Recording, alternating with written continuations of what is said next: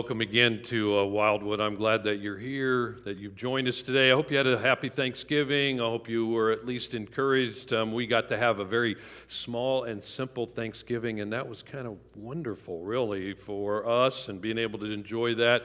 Last Sunday night was our Thanksgiving dinner, and it was great to be able to gather so many people together and just honor God. We had some words of thanksgiving from three different people that were just really encouraging. Uh, we got to meet our church revitalization team. We're going to continue to talk about that, and so I'm thankful for that.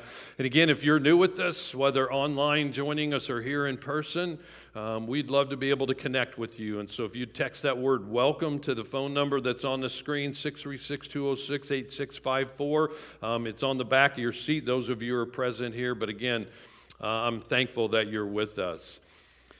So, about, I think it was four or five years ago, I had this, uh, for me, a new phenomenon begin to occur. It was that I started becoming not just aware, but paying attention to what life would be like after retirement. Now, that's a ways down the road, but still, a particular number that happened in our leadership planning suddenly made me realize, you know what, that's coming.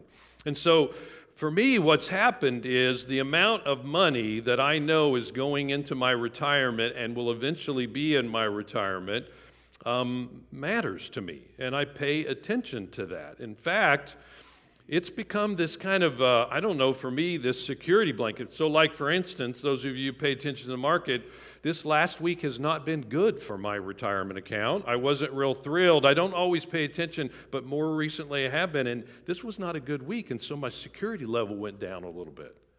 The problem is, it, it's kind of become a security blanket for me as I look at the future. The problem with the security blanket is what? Eventually, you have to grow up and you got to let go of your security blanket.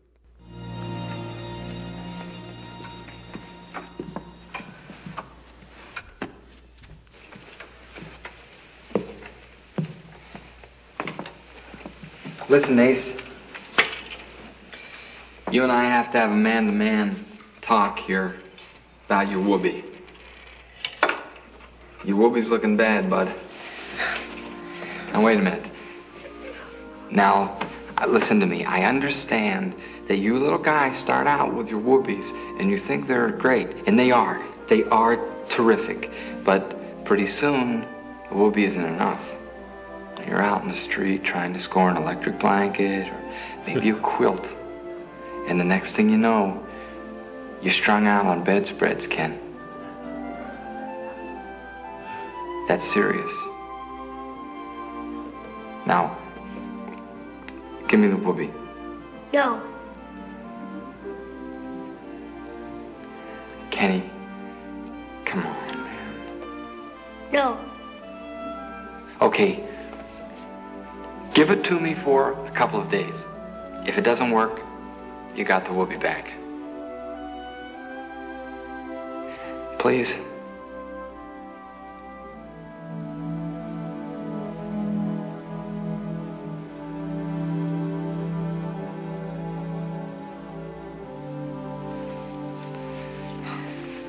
You got a lot of guts.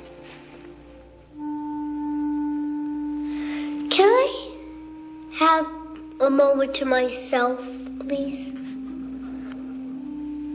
Absolutely. You got it.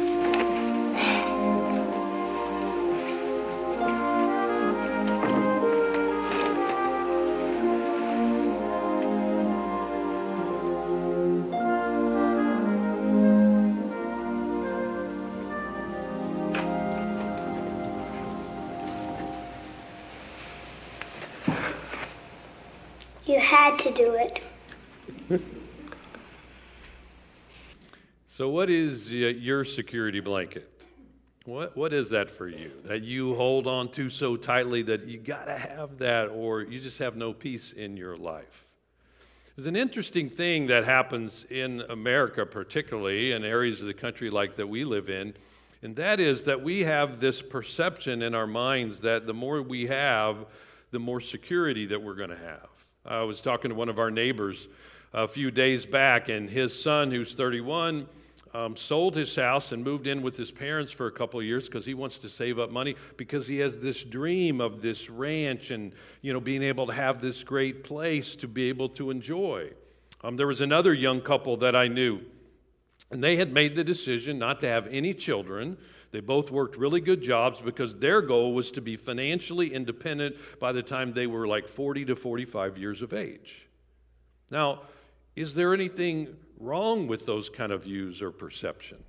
Is there anything wrong with us having that kind of a view in the culture and the place that we live in? Well, it kind of depends upon whether or not it's something that you hold on to so tightly you can't let that go.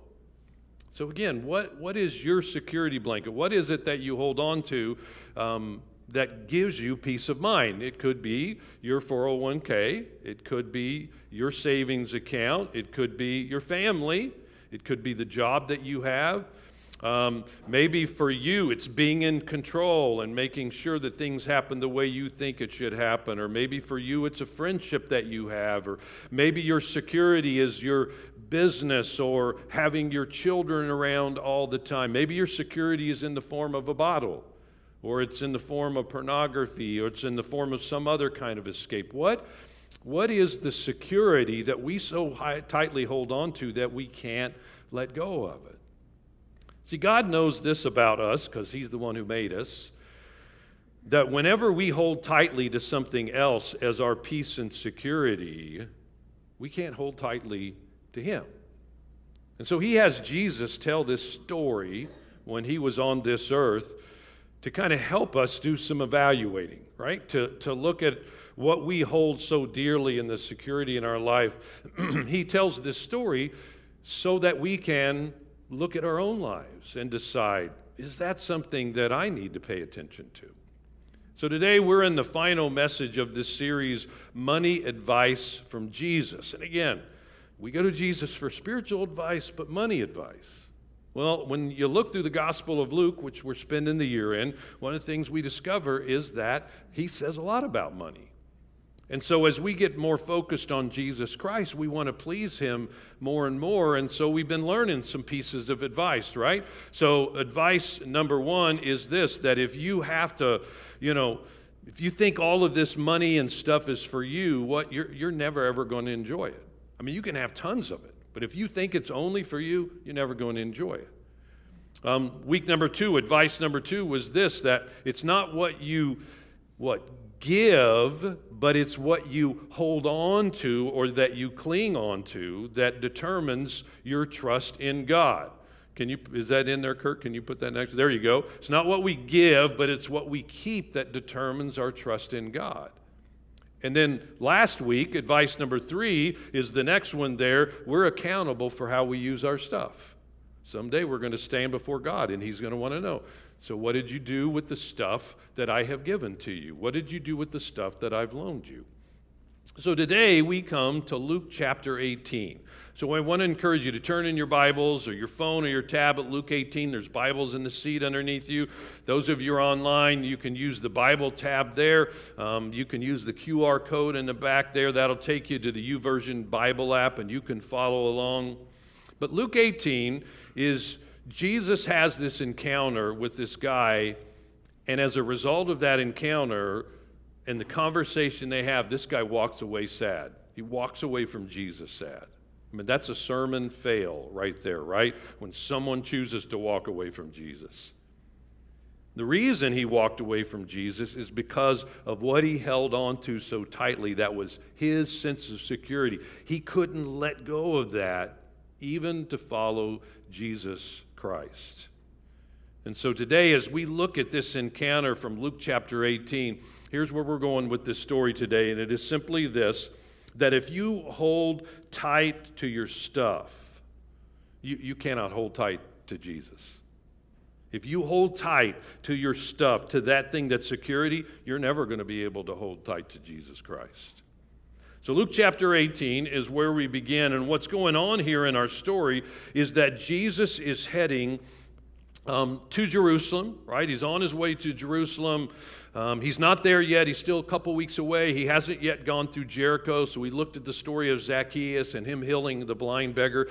But as he's heading that way, he comes across this guy who is a religious leader, a religious ruler, and this guy wants some spiritual advice, which again is interesting, right? We think about going to Jesus for spiritual advice, not money advice, but what does Jesus do? He gives him money advice. So, Luke chapter 18, beginning in verse 18. A certain ruler asked him, Good teacher, what must I do to inherit eternal life? No. To me, that's a good question, isn't it? I want to know the answer to that question. And this is not the only time Jesus has asked this question in Scripture, it's been asked before. So, what does Jesus do? Well, Jesus directs him to the Ten Commandments. Now, here's what's interesting about this is that you have the old covenant of law, right? Ten Commandments. We follow that. We now live under the new covenant of grace. But when did that change? Well, it changed at the death of Jesus Christ.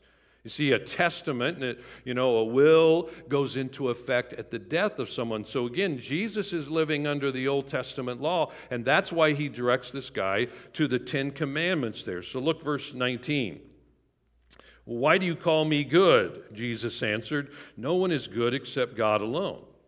You know the commandments. You shall not commit adultery. You shall not murder. You shall not steal. You shall not give false testimony.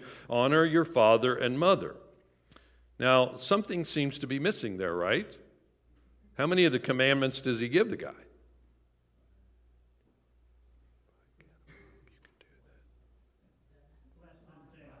Less than 10. Good answer, Dave. I appreciate that. Thank you very much. Less than 10. Five, yeah, five of them. Right, you, are supposed to pay attention, right? You're supposed to know what's going on. Five of them. It's interesting, he only gets five of them. Is this like a, he's lobbing a softball to the guy because he knows he actually did these? What's interesting to me is the ones that he chose to leave out, that he didn't include in there, right? That he didn't have in that particular story. In fact, what does the guy say, verse 21? He says, All these I have kept since I was a boy.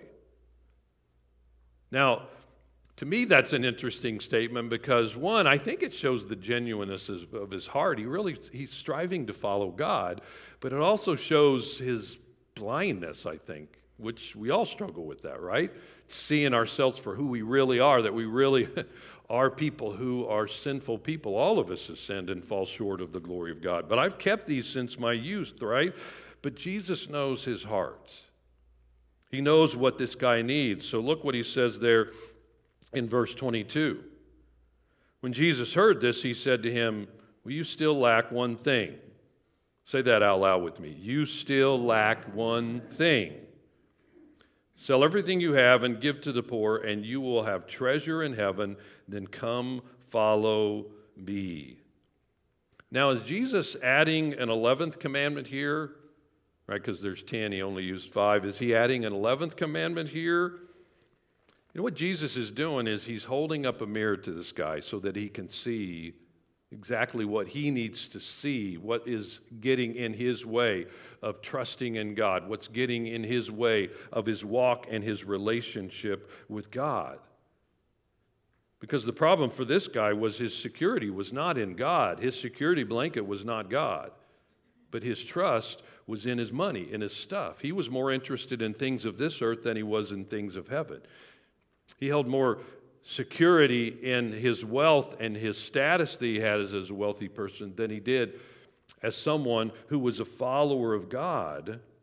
And so, what does it say this guy did? Well, verse 23 when he heard this, he became very sad because he was very wealthy. And he walks away from Jesus there. So I, um, I need a volunteer, someone who can come up here. Kim, would you help me out, Mr. Charles? All right, so I'm going to give to you um, a needle here. So st- come up here on the stage with me. There you go. There's that end. So there's a needle. You see the eye of the needle there? And this is a camel. Okay, now it's not to scale. Okay? But what I need you to do is take the camel and stuff it through the eye of that particular needle. Here you go. Take the camel, stuff it through the eye of the needle there, okay? You can do that. Come on, man.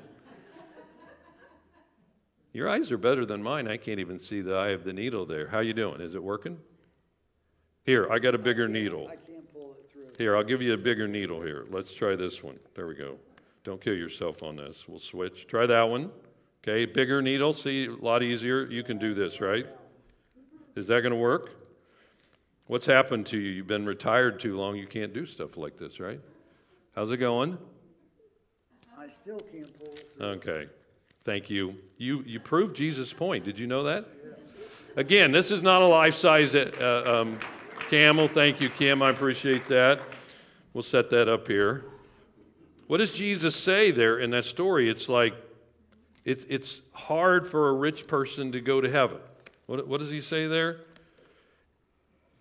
He said, How hard it is for the rich to enter the kingdom of heaven. I mean, that's a pretty startling statement right there. How hard it is for the rich. And then here's Kim's example. Indeed, indeed, it is easier for a camel to go through the eye of the needle than for someone who is rich to enter the kingdom of heaven. It is easier for a camel to go through the eye of a needle than for a rich person to enter into heaven.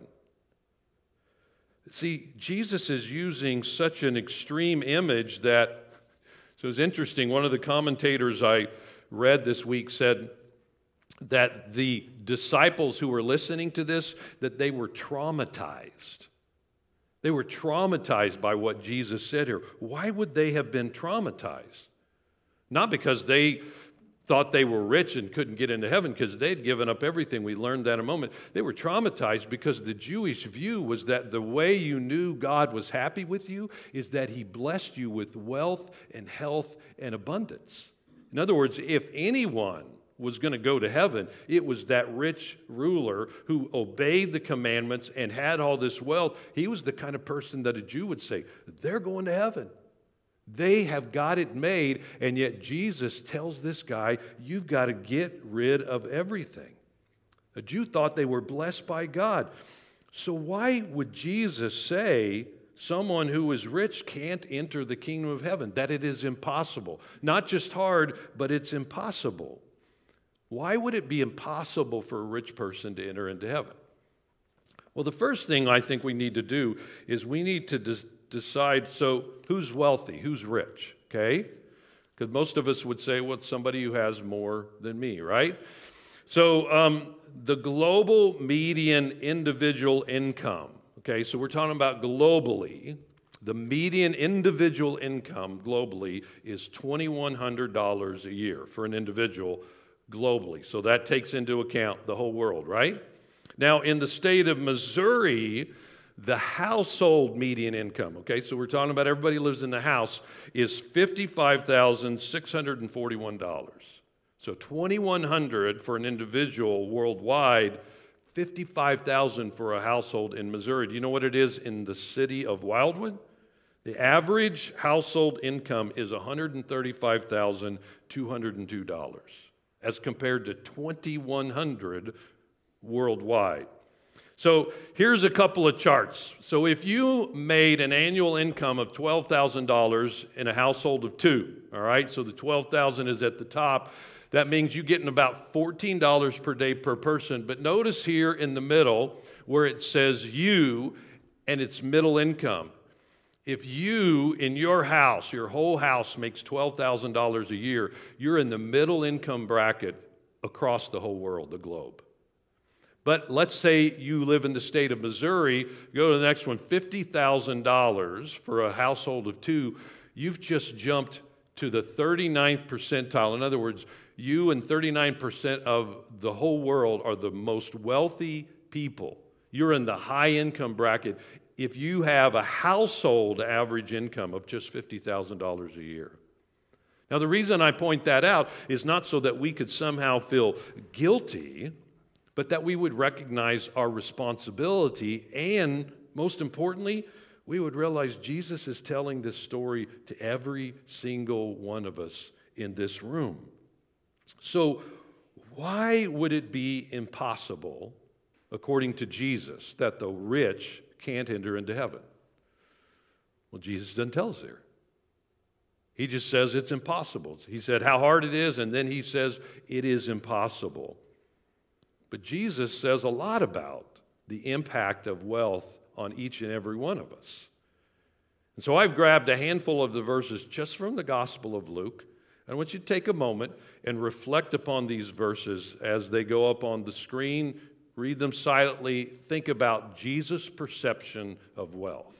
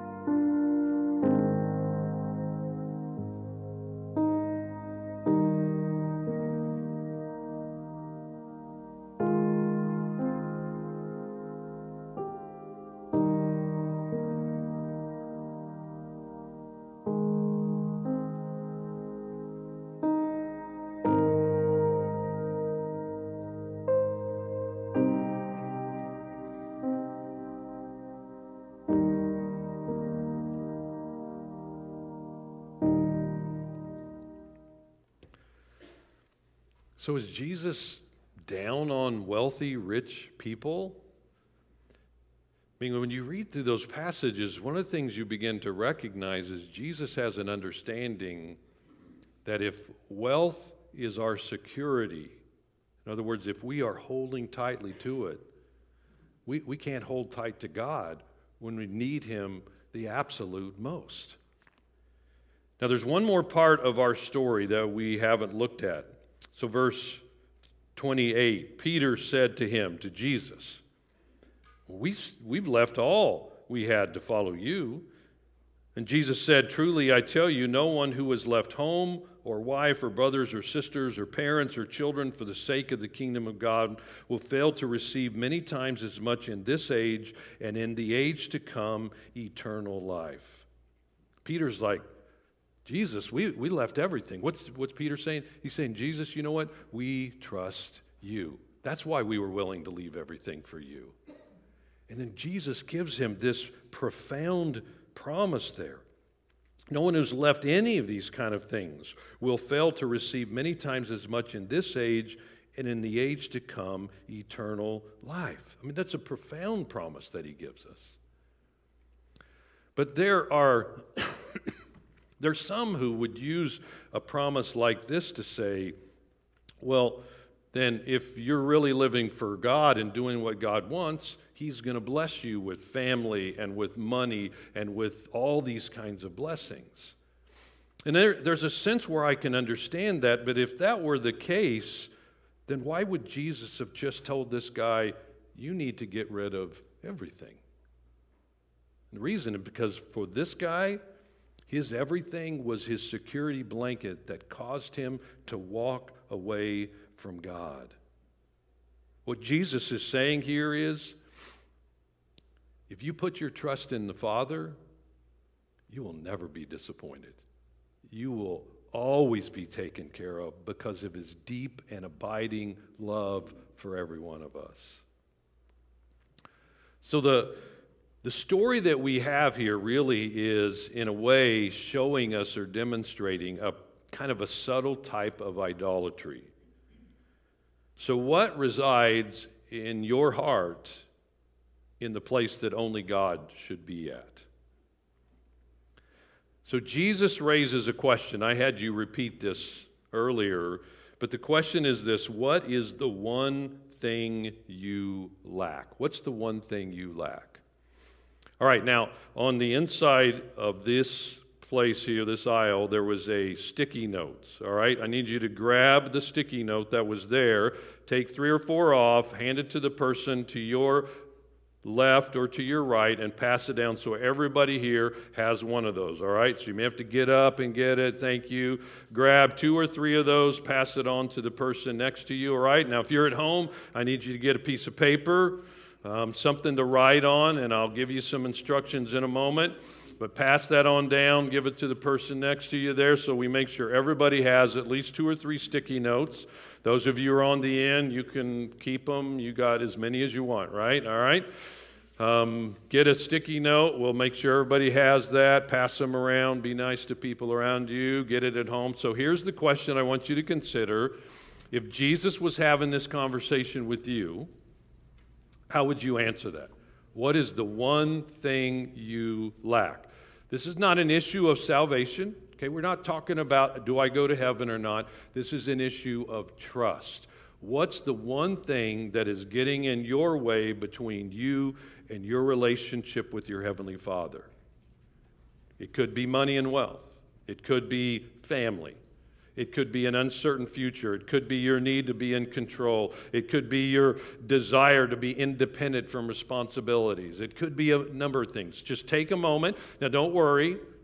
I won't be looking at this. You won't have to put it in the chat box or anything. This is just for you. So be real honest. What's one thing that for you really gets in the way between you and your relationship with God? And you may think to yourself, you know what? I, I can't give this up. This is impossible. This is impossible for me to do. Then remember, what did Jesus say there in verse 27? What is impossible with man is possible with God. See, I don't want any of us to be like this tragic story. I mean, this guy literally walked away from Jesus because of money, because of his desire for more. He walked away from Jesus. So, what I, what I want you to do is when you take this piece of paper, write something down.